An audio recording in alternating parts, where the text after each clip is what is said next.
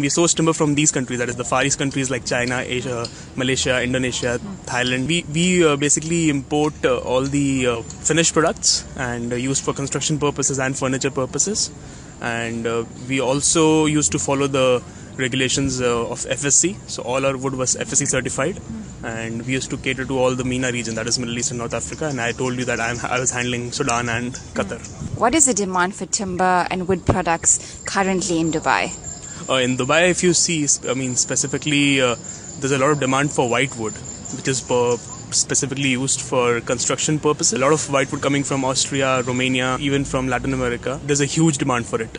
And a lot of wood comes in and it's like consumed uh, at a very, very rapid pace. So, specifically, yeah, I mean, white wood is one of the products which is uh, like having a huge demand in Dubai. In UAE, specifically. I mean, talking about UAE.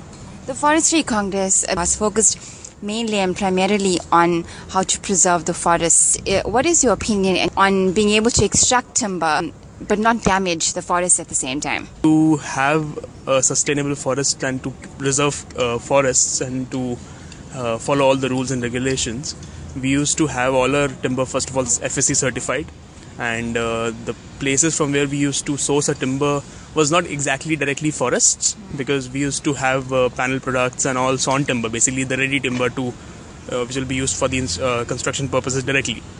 So uh, all the factories and the outlets where, from where we used to source uh, products, we used to obviously have the quality check. We used to have people over there, and uh, we used to take care of that where the wood is coming from and uh, have a proper I mean, procedure for that as well.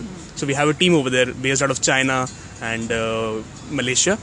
And even in Romania and even in uh, Latin America, we used to, we have offices. What's been your role here at the Forestry Congress? It was obviously a very good uh, event for me to attend and uh, gain knowledge about the forest industry. I was like amazed to see that a lot of work is happening uh, in the forest industry and a lot of people are into it because I think in daily lives we don't really realize that how forests are important for us. So from that perspective, obviously it was I mean, uh, an event which opened my eyes and I mean I'm getting to know that there's a lot of work which is happening and obviously we have to contribute towards it. Uh, I'm looking out for some companies from the wood industry or the wood associations out here in South Africa. Since we organize uh, an exhibition called Dubai Wood Show, so I think if they come over there and if they participate or they visit, I think that will definitely help them tap those markets and increase their business and expand their business.